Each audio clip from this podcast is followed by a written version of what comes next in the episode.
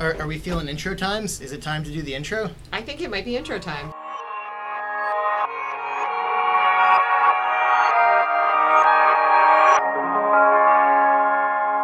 Okay, Asia, what is this podcast? Uh, uh, uh. Hey, it's Black Box Poetry Podcast. So the level of enthusiasm is higher than normal because we're all in the same room. Same room, right here, Yeah. in the flesh, in the body. And in and that room is in Philadelphia, the greatest American city. This is true. It's also the sweatiest American. Yeah, I am sorry. So it's my kitchen, and there is not uh, any in the sort of air conditioning type of situation going on, Mm-mm. and we're we're doing it anyway. We're gonna do it. We're Yeah. gonna commit. I'm Anastasia Nicholas. I live in Rochester, New York. What are you guys up to? I'm Sean Hughes. I live in Philadelphia, and I study uh, Victorian literature at Rutgers University. I'm Isaac Wheeler. I live in New York and I translate Russian and Ukrainian. Cool. So, what, so what brings us all to the table this evening, gentlemen, to discuss on our pod? So last week, uh, by which I mean last month, we did curse poems, and it felt only natural that we follow that up with love poems. Not only to sort of clean the bitter taste out of your mouth, but also because they have lots of formal similarities that are very interesting. Also, who hasn't wanted to curse a lover? Yeah, exactly. The opposite of a curse poem is not a love poem, it's an ode. oh. That's yeah, that's probably not true, but I feel like the opposite of a curse poem would just be sort of like you know sending someone a postcard. or a tweet. So, is there anything we need to get up on the like up on the board before we start? What, what do we have to say about love poems before we like dive into our choices for this evening? Well, there's a point that Sean brought up in a previous episode about how pop songs tend to deal with love and with relationships, not just because that's an experience people can relate to, but because it's an experience that brings its own narrative with it. Sort of by invoking love, you're already telling some kind of story. And that's very true of love poems as well, because they come with two characters at minimum, and they come with irradiated significance attached to the relationship between those two characters right out of the gate. Yeah, yeah. So like the narrative, like the implied characterization and like implied narrativity kind of elements, these kinds of I like the irradiated relationship. Sure. I know one thing that I always approach think about when I'm approaching love poems is the like challenge the like unspoken challenge to sentimentality that kind of has to be in there. We either it either explicitly needs to be challenging sentimentality, it needs to like kind of court the fact that love poems are kind of always like kind of like sticky, sweet, and saccharine, but like also we don't want them to be. So I know that's something I always think a lot about when I'm reading love poems is where how is the sentimentality kind of functioning here? And there's an amazing history of that. Like you can go back, like you know, half a millennium and see love sonnets that are already saying, "This isn't, you know, I'm not one of those people who writes using tired old tropes and being insincere. I am a loyal, you know, lover who really means what he says," and expressing all of that using the most sort of archly, carefully constructed metered metered rhyme to, you know, achieve that kind of naturalness that you're looking for. In Letters to a Young Poet, Rilke has this lovely line where he's in the midst of enumerating this whole elaborate list of pieces of advice to the addressee, and in between paragraph sized chunks, he just says, Do not write love poetry. I think that's a great place to start, actually. In defiance of Rilke, a podcast. All right, what do we got? So, what I've brought to start us is a poem by Walt Whitman. And you know it's by him because the title is actually From Pent Up Aching Rivers. From Pent Up Aching Rivers. From that of myself, without which I were nothing. From what I am determined to make illustrious, even if I stand sole among men. From my own voice resonant, singing the phallus, singing the song of procreation, singing the need of superb children, and therein superb grown people, singing the muscular urge and the blending, singing the bedfellow's song, O resistless yearning, O for any and each, the body's correlative attracting. O for you, whoever you are, your correlative body, O it, more than all else, you delighting. From the hungry gnaw that eats me night and day, from native moments, from bashful pains, singing them, singing something yet unfound, though I have diligently sought it many a long year, singing the true song of the soul, fitful, at random, singing what to the soul entirely redeemed her, the faithful one, even the prostitute who detained me when I went to the city, singing the song of prostitutes, renascent with grossest nature, or among animals. Of that, of them, and what goes with them, my poems informing of the smell of apples and lemons, of the pairing of birds, of the wed of woods, of the lapping of waves, of the mad pushes of waves upon the land, I them chanting, the overture lightly sounding, the strain anticipating, the welcome nearness, the sight of the perfect body, the swimmer swimming naked in the bath, or motionless on his back, lying and floating.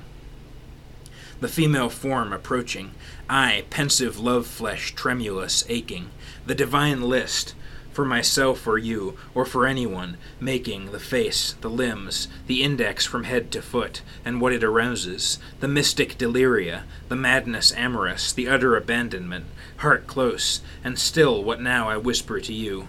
I love you. Oh, you entirely possess me. Oh, I wish that you and I escape from the rest, and go utterly off, oh, free and lawless, Two hawks in the air, two fishes swimming in the sea, not more lawless than we. The furious storm through me careening, I passionately trembling, the oath of the inseparableness of two together, of the woman that loves me, and whom I love more than my life, that oath swearing. Oh, I willingly stake all for you. Oh, let me be lost if it must be so. Oh, you and I. What is it to us what the rest do or think? What is all else to us? Only that we enjoy each other, and exhaust each other if it must be so. From the master, the pilot I yield the vessel to, the general commanding me, commanding all, from him permission taking, from time the program hastening.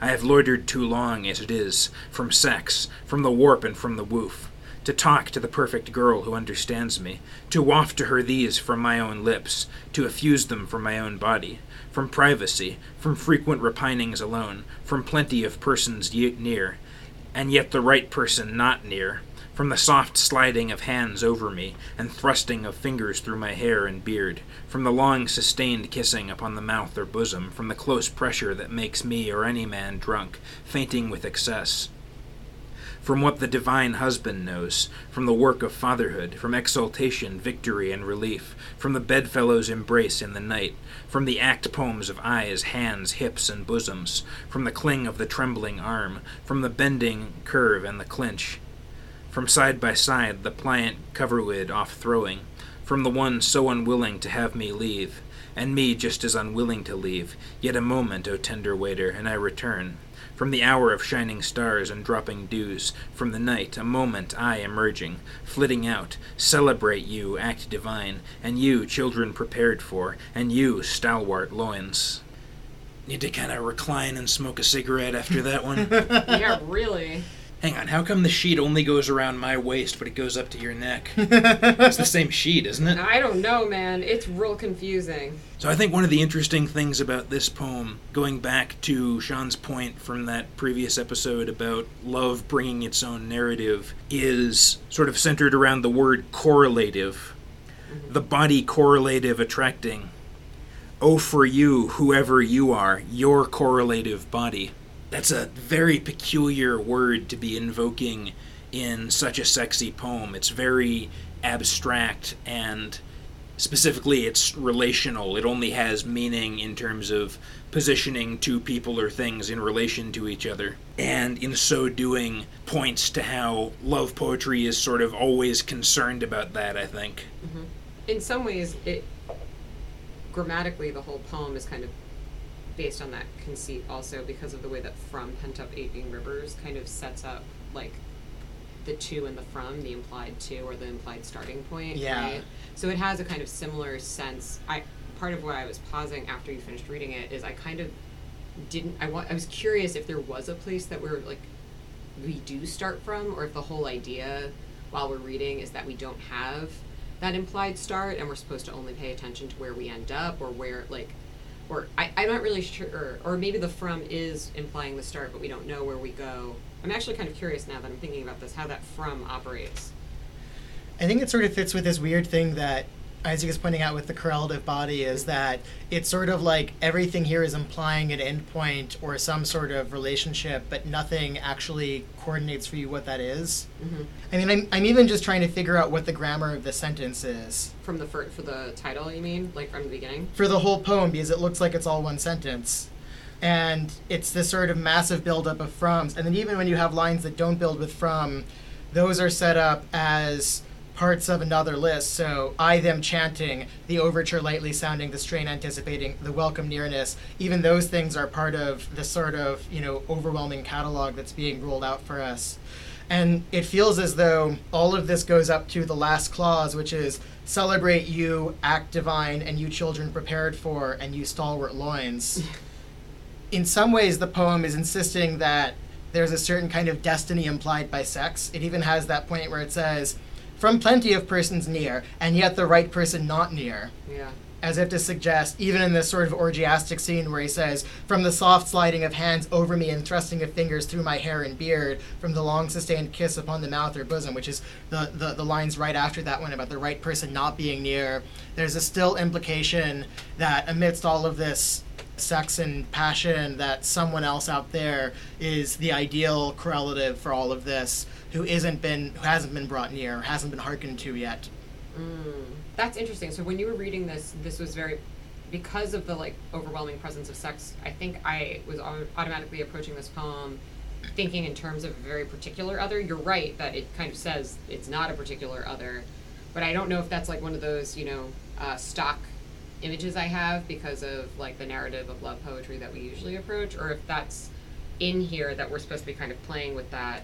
I mean, even like the the things that he says he's addressing at the very end celebrate you act divine. So in other words, like the act of sex itself, and you children prepared for. So in other words, future life caused by sex, and then you stalwart loins, which is so kind of strange and magical that in all of this there's this insistence on address, but the poem seems to be addressing the act of sex per se, the possibility of more life, and then the sort of classic metonymy for genitals, loins, which is at one level the leg, which you know could be thighs and intercrural sex and all that sort of stuff, but it also seems to be this kind of like Whitmanian obsession with, as he says at the beginning, singing the phallus. Well, really, it's an address to it's celebrate you sex and you sex and you sex because right, it's like these different ways that we think about sex or the different ways that we use the word sex.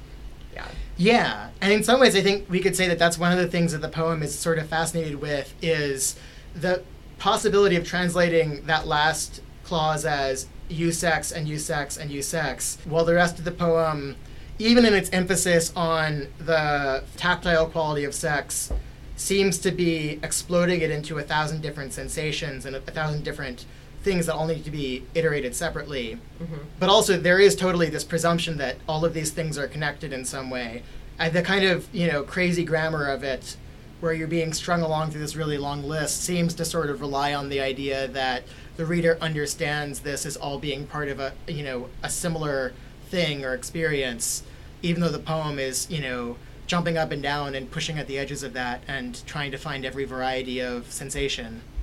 Or kind of trying to occupy at the same time the singular, the like simultaneous singularity, but also the simultaneous like infinite history of right. I can't help but think about the complete right cliche. I love you. Oh, you entirely possess me. Right. I can like almost hear. There's like a line in Ten Things I Hate About You where somebody says that, like, right? Oh, I possess you, or whatever, and it's some kind of like supposed to be cutesy and romantic, and you're like, actually, this is just kind of rapey and creepy Yeah. right? Um, but right, I love you. Oh, you entirely possess me. Oh, that you and I escape from the rest and go off and go utterly off, free and lawless. That's like very independent, very particular, two particular, two particular humans like having sex with each other. Two hawks in the air, two fishes swimming in the sea, and not more lawless than we, right? So now it's like we have sex just like all the birds and bees, right? And now it's like not particular, it's very common. The furious storm through me, create, careening, I passionately trembling. The oath of the inseparableness of two together, of the woman that loves me and whom I love more than my life, that oath swearing. Right? Again, it's like this like movement between like very specific, very general, and this kind of like weird like universality of these rules or something like that it I, I see i think that like makes that feels like a big moment for me in the poem that kind of like moving through how this dynamic is like both personal and universal. Well, it's almost as if the sexual moment is when the universalized and the particular can coexist. Mm-hmm. Because we have these moments you're pointing out that seem to be very specifically to lovers, but they're also universalized. The reference to me or any man. Mm-hmm. Yeah. But the any man, the abstract figure that could always be at this particular location in the algebra of sexuality is not edging out the actual person in the actual bed. Mm-hmm. I love that as a parenthetical, it says, Oh, I willingly stake all for you. Oh, let me be lost if it must be so.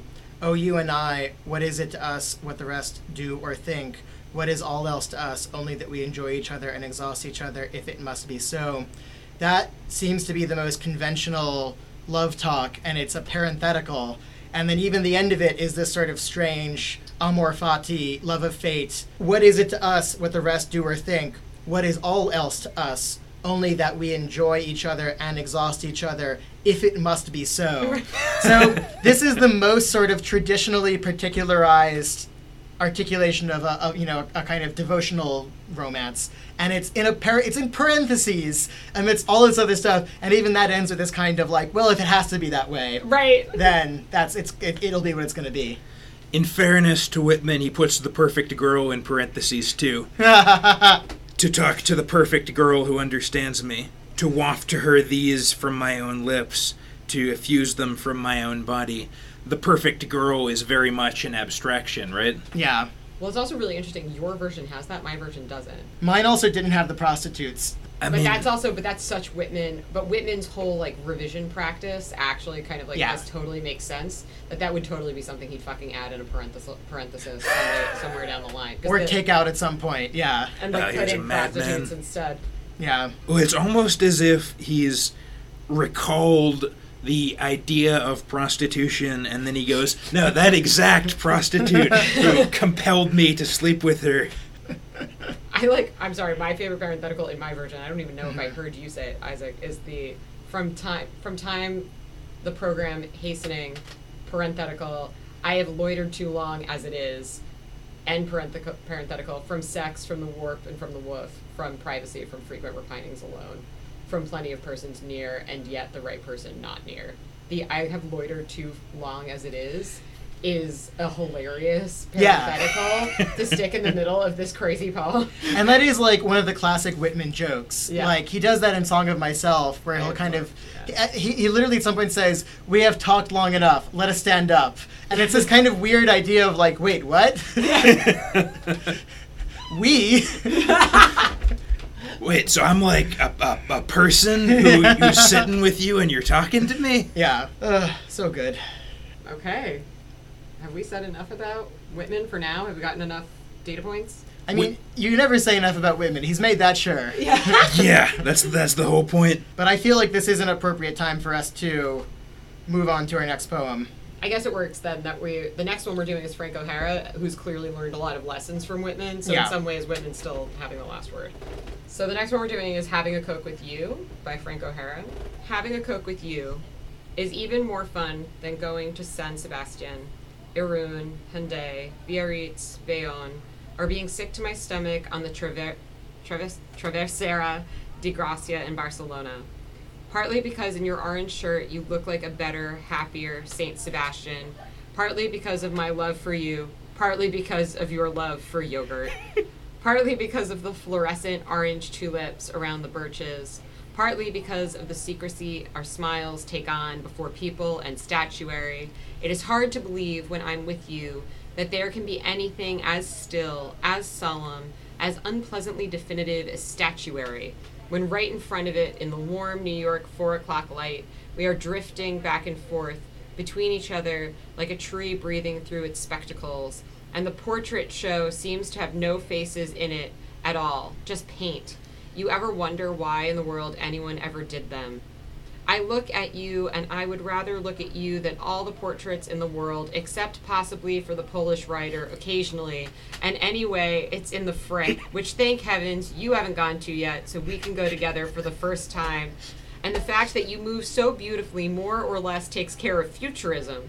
Just as at home, I never think of the nude descending a staircase, or at a rehearsal, a single drawing of Leonardo or Michelangelo that used to wow me. And what good does all that research of the Impressionists do them when they never got the right person to stand near the tree when the sun sank?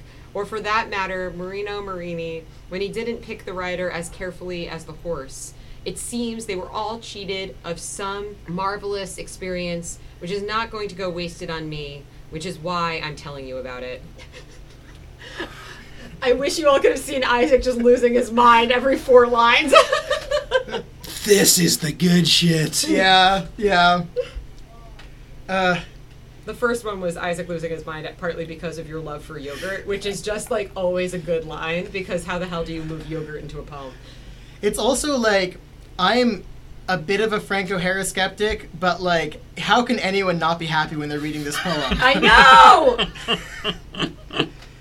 Uh, this is a, a brief digression, but in your orange shirt, you look like a better, happier Saint Sebastian. I, I had a friend who remarked that when he was a tween, he would be at museums with his parents, and he remembered wondering, why is it that all of the other saints died for their belief, but this saint died because he was too beautiful? Which is such a sweet thought. And yeah. yeah. So this is a love poem, but this is also like I like the way that you said, Sean, that this is also a like a fun poem. Like it's hard to listen to this and not just like have fun with it. Um, or read it and have fun with it because that's not something you usually think all that much about with love poems like they need to be like serious and like real and sincere and I really like the fact that Frank O'Hara does a really good job of like, screw you, man. Like, Mhm. no. like, it's very sweet, but it's also very funny. Yeah. Well, and we talked in the previous poem about how the divine husband isn't edging out the actual man in the actual bed, nor is the perfect girl edging out the actual woman in the actual bed. But here it's like the actual girl is edging out the perfect girl, which is fucking awesome. Well, it's even better. I know this is a meteor and we don't know this, right? But Frank O'Hara is very gay, and this is definitely not a lady. Yeah, and the poem gives you all it, it gives you all the clues, let's say. Yeah. But it's totally what you're saying is totally right that the idea of like the perfect girl that Whitman puts in parentheses is almost like it's being turned inside out where the whole poem is one big digression that's all built around the idea of saying the perfect experience that I imagine having a coke with you would be like is so elaborate and yet I can only enjoy telling you about it Right. all of this comes back to this sort of really weird ending where it says, It seems they were all cheated of some marvelous experience, which is not going to go wasted on me, which is why I'm telling you about it. Right. which is a, almost like a kind of cartoonish, like, you'll be mine. Like, you're going to fall in love with me. Right. Right.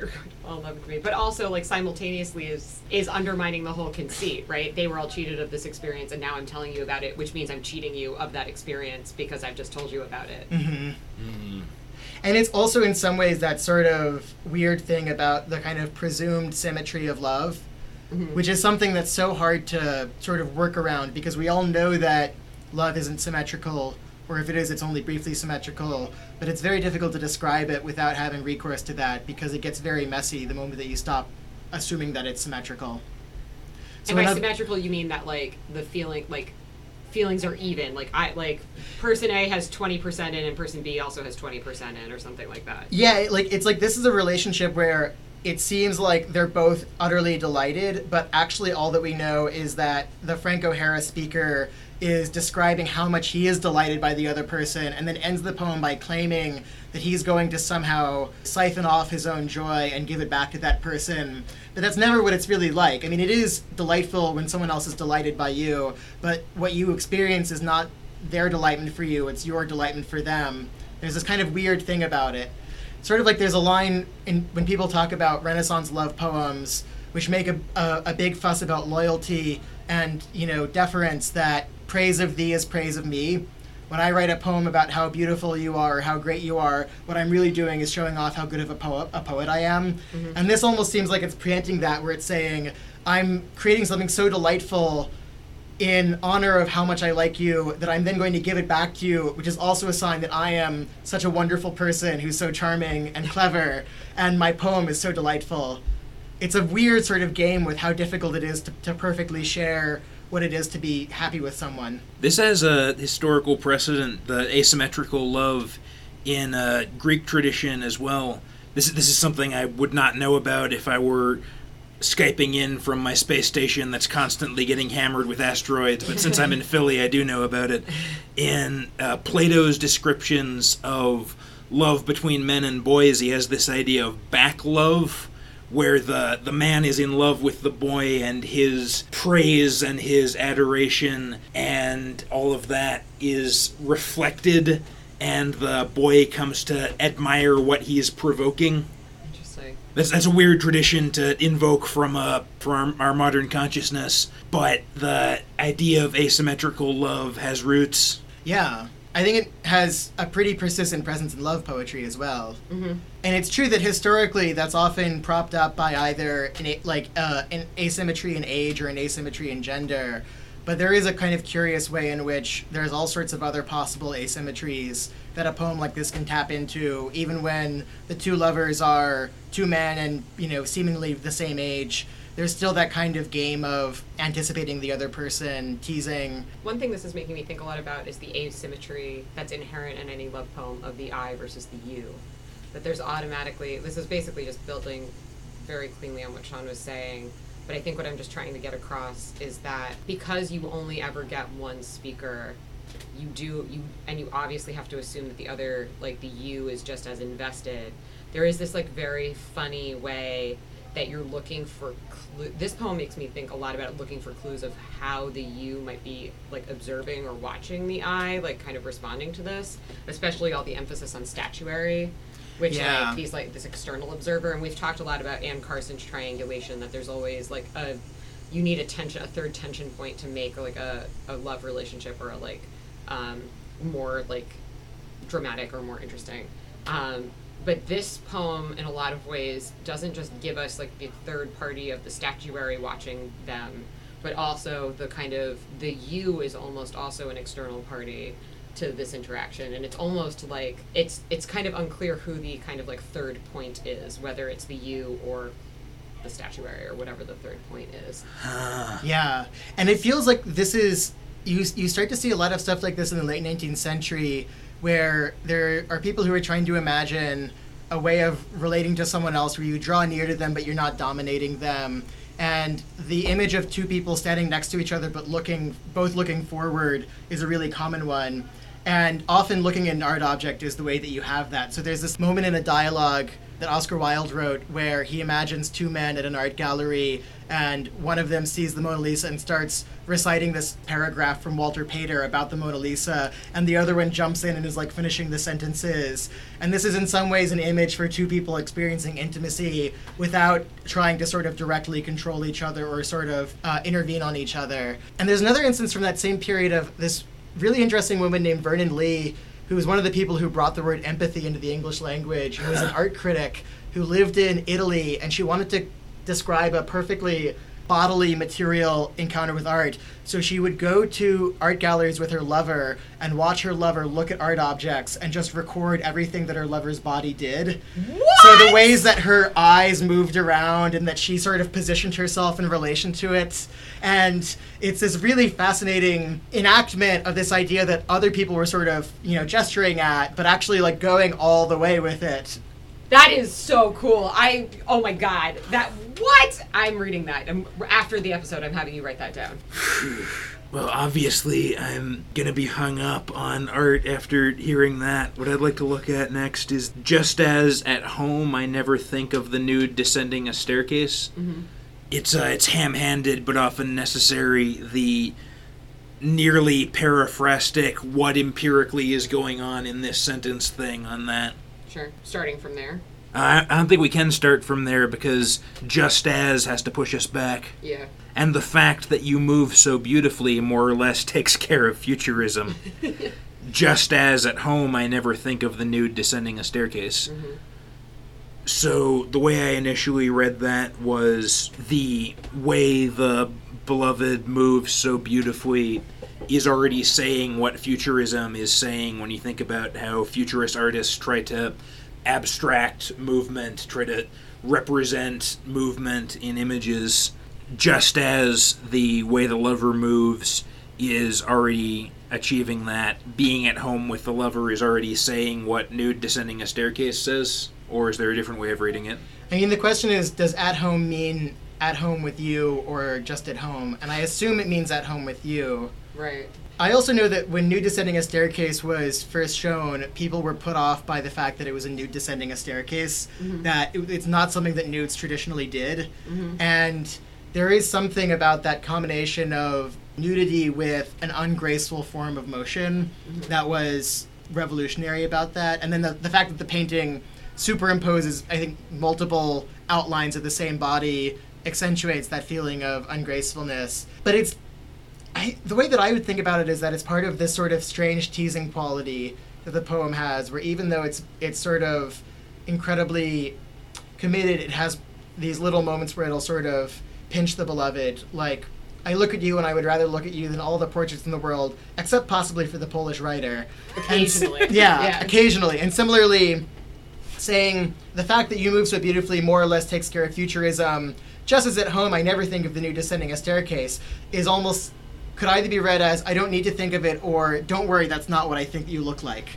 Right. Yeah. I also it also feels a little bit because it feels like a joke, right? In some ways, because futurism was taken so seriously, mm-hmm. right? And futurism is like such a like important capital F futurism, like. Yeah. Um, and the futurists themselves took themselves so seriously and thought of it as this like super politicized artistic movement that was going to change the world, right? The fact that basically all of futurism gets reduced down to because you move so beautifully, Yeah. like really does a really great job of like kind of undercutting anything you could possibly say about futurism and also shifting focus. Yeah. Um, and it's a similar thing with Nude Descending a Staircase because Nude Descending a Staircase is number one, it's the title of a painting, right? And it's all in italics, italics in the poem, so you know that it's being offset. So it's this also like this another moment of like kind of undercutting something that we know has larger cultural significance. There's a really fun game you can play with a beloved, but not necessarily with a beloved, with anybody who is not steeped in futurism and hasn't read about it a lot. Mm-hmm. Take them to a futurist exhibit and watch how they react. Because if you look at a lot of futurist art from like a liberal romantic perspective, you think, oh, so this is a warning about the perils of technology, right? And then you, you watch them read the little tags next to the art and be like, oh no, wait, this is what they were pitching. Yeah. I remember when the Guggenheim had a show about futurism, I think the last image was like, bombing people sure is great. I had a really interesting conversation recently with somebody who was talking about how how really fascism makes no sense without futurism paving the way, and like that basically every time you talk about fascism, like in Europe, you should just start with an image, a tag image from like the Italian futurists, and then like, and because of this poster, click, we get click. I remember reading, if you read uh, Marinetti's Futurist Manifesto, there's a part earlier than all the famous headlines that everyone knows about where he's just describing, like, I was out driving one morning because I'm, like, living on the edge and my car flipped over and a bunch of people helped me turn it upright. And I, like, if you have any sense of irony, you think, wow, what an asshole. That's the fa- the same manifesto where he's putting out a list of things that futurists have to do. Yeah. And one of them is just hate women. yeah, yeah. And it's like you're you're there, man. That's like when you're trying to clean your apartment and you put do dishes first on your to-do list and then do them immediately so you can cross something off. hate women. Yeah, yeah. It is weird that someone looked at the 19th century and said, you know what we haven't done enough of? I think I think now that we've gotten from futurism to fascism, I think we're done with this.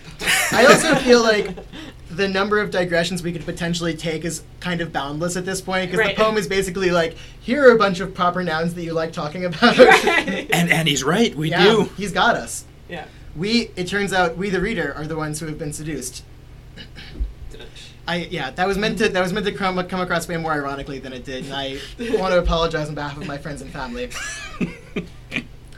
I think we need another poem. Okay. the poem that I brought is by Elizabeth Barrett Browning. It's from her sonnet sequence, Sonnets from the Portuguese. The distinctive thing about this is that it is a sonnet sequence for a couple who is already together. And amusingly, at the time in the 19th century, apparently Christina Rossetti found this very off putting. You know, like married people loving each other. Gross. Come on. Get it together. So, Sonnet 44.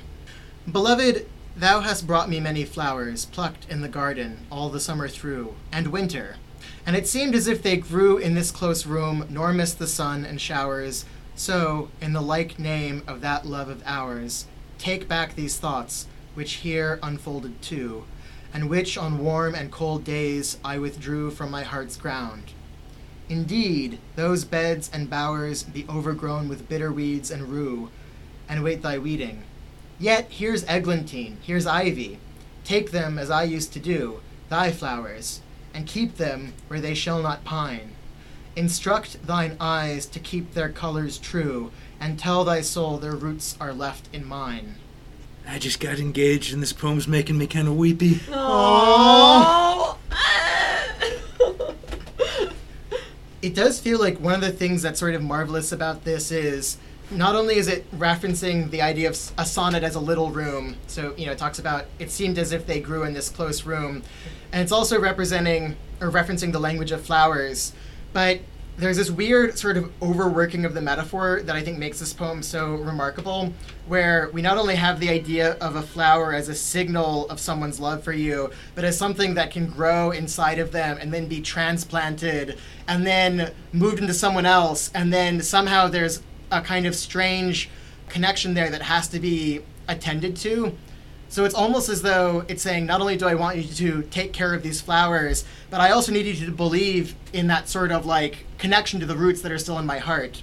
So it says, Instruct thine eyes to keep their colors true, and tell thy soul their roots are left in mine. So finally, the kind of like burden of cultivation and care is weirdly one in which you have to make the flowers bright by looking at them, and make the roots live by believing that they're still there. Well, I think to step back a few lines, I think because that's exactly what's going on, and that's a really great gloss, Sean. But I think one of the most beautiful parts of this poem is the way how how like it's almost based on faith that this explanation is given, right? So the first two lines, "Beloved, thou hast picked me many flowers, plucked in the garden all the summer through," right? So picked flowers, bouquets, right? And in winter, it seemed as if they grew in this close room. So right, the beloved gives flowers. You have these you have these flowers and then the only explanation is it seemed as if they grew in this close room.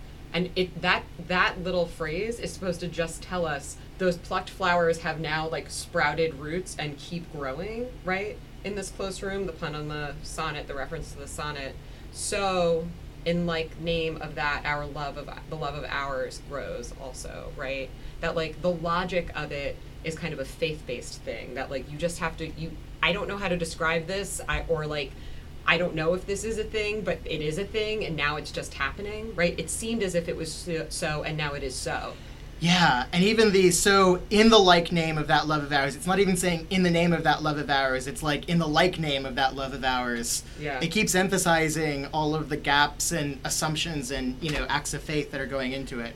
yeah I, I like what you both are saying, but what I don't like is how you're skipping over this close room as if it isn't the coolest phrase anyone has ever produced. Yeah. So let me break down why that is real quick for you jokers. so, the reason that these flowers and this love require so much active maintenance goes back to Carson's triangle that you rightly invoked, Anastasia, about how you need to have distance between the two lovers for there to be a space between the two nodes for the electricity to jump. You need to have distinct people for intimacy to exist. So a close room is a stuffy room. A close room is a cramped room. You could use it in the sense of there's too many people fitting in it. Like like us in this room we're in this close room guys. Yeah. you have no idea how much sweat is in this room listeners Yeah, I'm we're, sorry. We're huddled around this microphone and this fan. So close is uh, you, uh, you're on a crowded subway train. It's close.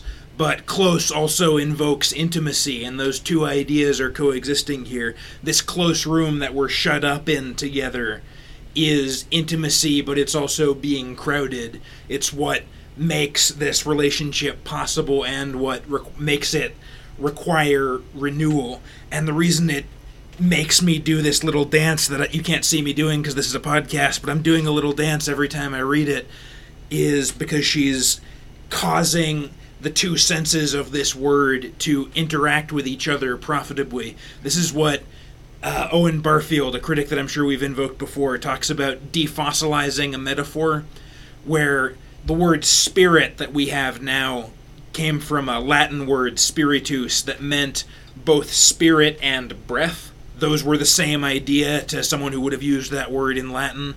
So when uh, Roman would say, the breath has gone out of him, he was stating a mechanical fact about somebody being dead. He wasn't waxing poetic.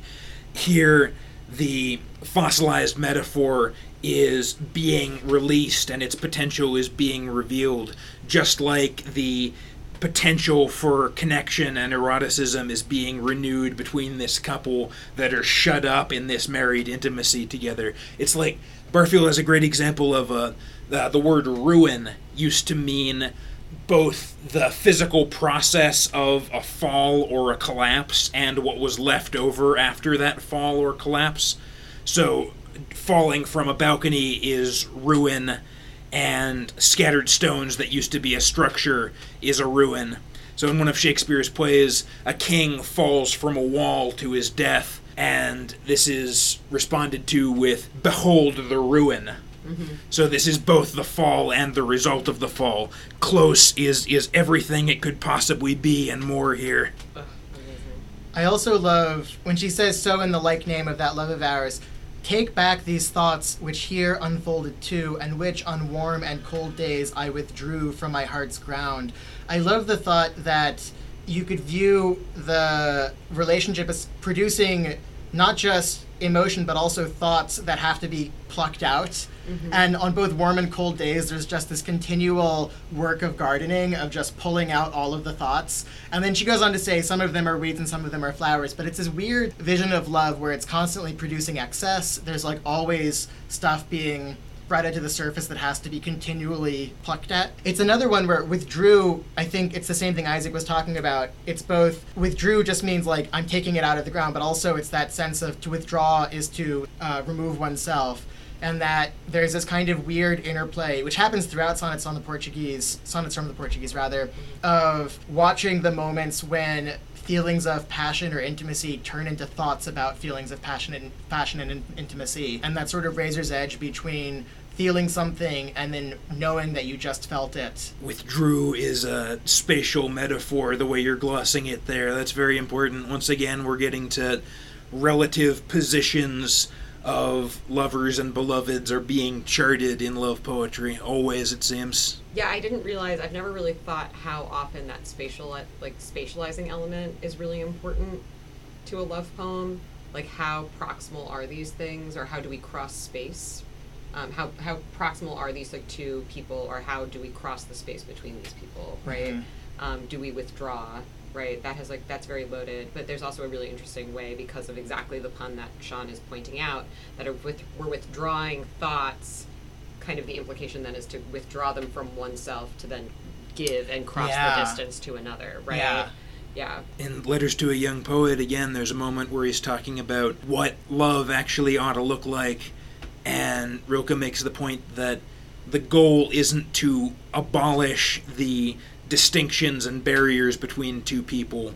The goal is, as he puts it, for each to appoint themselves the guardian of the other's solitude, mm-hmm. that you're preserving the other person's separate sovereignty that makes them able to be in a relationship of love rather than trying to abolish that distinction in the hope that you can achieve some sort of amoeba blob consummation together. You, you don't want that.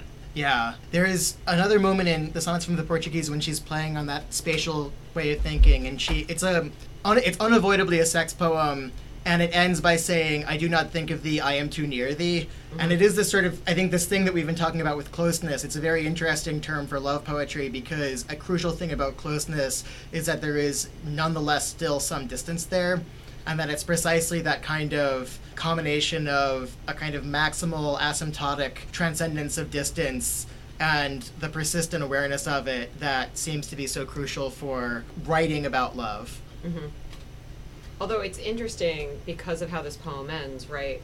That we never, it doesn't, it does not can like give us an idea of love where it is like blob amoeba form, but because of where the poem ends, there is a sense of like kind of challenging a little bit the Rilke idea of being guardians of one another's solitude because of the tell thy soul their roots are left in mine. Mm-hmm. There is a little bit of a kind of blurry boundary line between mm-hmm. the two bodies, right? There's even a little bit, and I can't, I was trying to grammatically parse it, maybe you guys can help me, but I think it actually works, it's a little bit like blurry also in the be overgrown with bitter weeds and rue and wait thy weeding, yet here's eglantine, here's ivy, take them as I used to do thy flowers and keep them where they shall not pine. That moment of I used to do thy flowers mm-hmm. is a weird moment where it's like thy flowers have become my flowers, which are then thy flowers, Yeah. right? And that moment is again the whose flower? They're not anybody. They're both. Who cares? Like the Yeah. flowers are so like they've been passed back and forth so many times at this point and rooted in both so many times that it's like Yeah. they're who's thy flowers. They're, they don't belong to thy anymore. Yeah, and it's totally one of the ways in which I feel like it's totally overworking this metaphor in a, wonder, a wonderful way is that if you're reading it as someone who is sort of delighted by horticulture and botany, then at one level it matters a great deal where flowers come from because they were bred by someone or they are sort of characteristic to a certain region or they sort of carry with them the smell or the flavor of the soil they were grown in. But then she's describing this scenario in which it's very unclear whether those distinctions work that way anymore. So at one level, it's crucial to say, I experience these flowers that grow inside of me as being at some level alien because I still believe that they're yours. And then she's saying, when I give them back to you or when you take them out of me,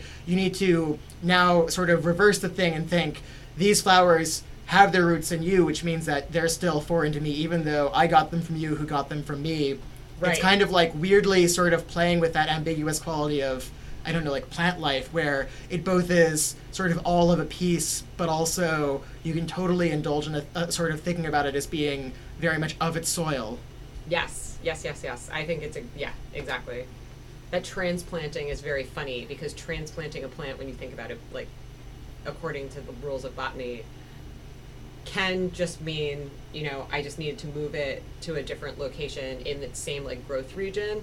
But also transplanting can be really insidious when you're thinking about like invasive species or you're thinking about um, weeds, right? That really where plants grow is partially based on is, is mostly based on context and like you can decide the like value of that based on like how you've decided to award that context. And it's also like a maximum vulnerability for a plant Yeah. that it has to sort of like develop new roots. This makes me think of an idea I heard once called the four dimensional bioblob. so the idea is if space is linked to time and time is sort of another dimension that works basically like space does, if you could see in four dimensions and all life on this planet has a common origin, what you would see is every living thing in a long chain emerging from that common origin and being literally one thing. Yeah. So it, it can be hard to romanticize anything if you entertain that idea for too long, because then when two people are trying to make love, this thing is just clacking its parts together. that I, that really troubled me for a while after I read it. I, I didn't have a girlfriend at the time, obviously. Yeah. But yeah, I think that like in a weird way, obviously they didn't have the fourth dimensional bioblob in the 19th century, but I do think that there's totally that fascination with boundaries and edges which is being explored. Yeah. I think there's even I can't quite articulate this quite right yet, I don't think, but the way that the third to last line works, right? They flowers here's ivy, take them as I used to do thy flowers and keep them where they shall not pine, right? There is a weird moment. Well, obviously, on one level, it's like where they don't like pine for you, Mhm. but there is a weird moment there where she literally means where they're not like where these flowers are not going to turn into motherfucking pine trees. oh, that's so good. and like the threat of that possibility that Yeah. like these flowers could turn into something that overwhelming or like that unable to be contained or like there's something very bizarre about the possibility of these flowers turning into trees Well, especially because it's this species indeterminism that, like, her thoughts can turn into weeds or rue or eglantine or ivy. It's this kind of like alternate biology where, you know, species just sort of burst into existence. I also I can't remember what the association of eglantine is, but ivy is associated with marriage because it wraps around a tree, mm-hmm. and the poem is seems like it's specifically focused on plants grown in cultivation, mm-hmm. as opposed to just the image of a vine growing up a tree. In that sex poem I was mentioning, there's this image of this like big strong tree shaking and then all of the vines just bursting off of it. terrifying after being at the motor museum yesterday that's Yeah. really particularly Oh terrifying no. Uh, parting shots? parting shots i'm going to think a lot more about space and poems when it comes to love poems now Yeah, I mean, I think it is interesting that, like, starting with Whitman, that's something that he is such a master of, is using the proximity of two people as a way of starting off the uh, like a a scene, basically building up a scene around two people rubbing against each other or looking at each other or something like that. But it does feel like it's something that, to go back to our earlier remark, is one of the key resources of songwriters that you can create a kind of scenic atmosphere merely by describing the way that people look at each other or speak to each other or like listen to each other. I'm really grooving on the fact that we've been using the word intimacy so much and not not even necessarily treating it as a metaphor or treating it as just an available concept when these poems have made it so metaphorical again. Yeah. Mhm. Yeah. I mean, you knew I was going to do this. In, in Latin, it's intimus, which means inmost. Huh. I actually didn't know that, but i I actually didn't know that either really we have a long conversation to have about this later. yeah. So it really is that sort of spatial thing, which is interesting because like a lot of the early theories of sympathy emphasize frontality, like two people looking at each other and mirroring each other, and that sympathy and intimacy have a certain connection with each other, but it does feel like one of the ways in which intimacy is significantly different is that it doesn't necessarily rely on that sort of face-to-face quality. And in a lot of these poems, the poems are flaunting the fact that you don't actually have to look eye to eye. And that, in some ways, could be one of the standards of a really innovative and daring love poem. To go back to our earlier remark about how love poetry is so self conscious about the cliche of love poetry, one way of demonstrating the sort of reality of the passion is precisely by routing it through something external. I mean, this is Anne Carson again, the kind of triad where there's the two people and, and the distance between them. But it is striking that all three of these poems are claiming an extreme of intimacy, but also are kind of flaunting a certain circuitousness or indirection. I also this is really making me think a lot about the relationship between um, if intimacy is two people like looking at each other sympathetically, right? But intimacy is also inmost, mm-hmm. right? The fact that we've also been talking a lot about how all of these poems are really in, invested in the interiority of a single lover and not giving the you an opportunity to really have a voice. Mm-hmm. That intimacy has this very bizarre kind of like co function of being both about two people being intimate with one another, but intimacy can be a way we can describe inmostness, like the innermost things, thoughts, and feelings of an individual. Um, and the way that we talked about a lot with the Frank O'Hara poem, that the you really doesn't have an opportunity to express oneself or express like their position, or that the lover doesn't have the opportunity to really like. It's always asymmetrical that the uh, the lover doesn't always have an opportunity to kind of talk about their position. And intimacy is a weird way of kind of getting at both of those qualities at once. Yeah. Yeah, which makes all of this significantly different from the Li Young Lee poem that we talked about several episodes ago, which is a dialogue and is, I think, in some ways distinct. I don't know if we said this, but in some ways it is distinct in trying to write a poem as a dialogue. Yeah. Which is not especially common in the annals of love poetry. So you should listen to that poem again, too, because dear God, it's still so good. Yeah. Yeah. You should also read it to your beloved if you have one. Mm-hmm. I think that's it. Yeah. All right. Bye, guys.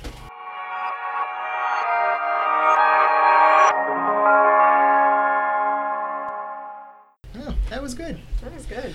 I don't want to fuck things up.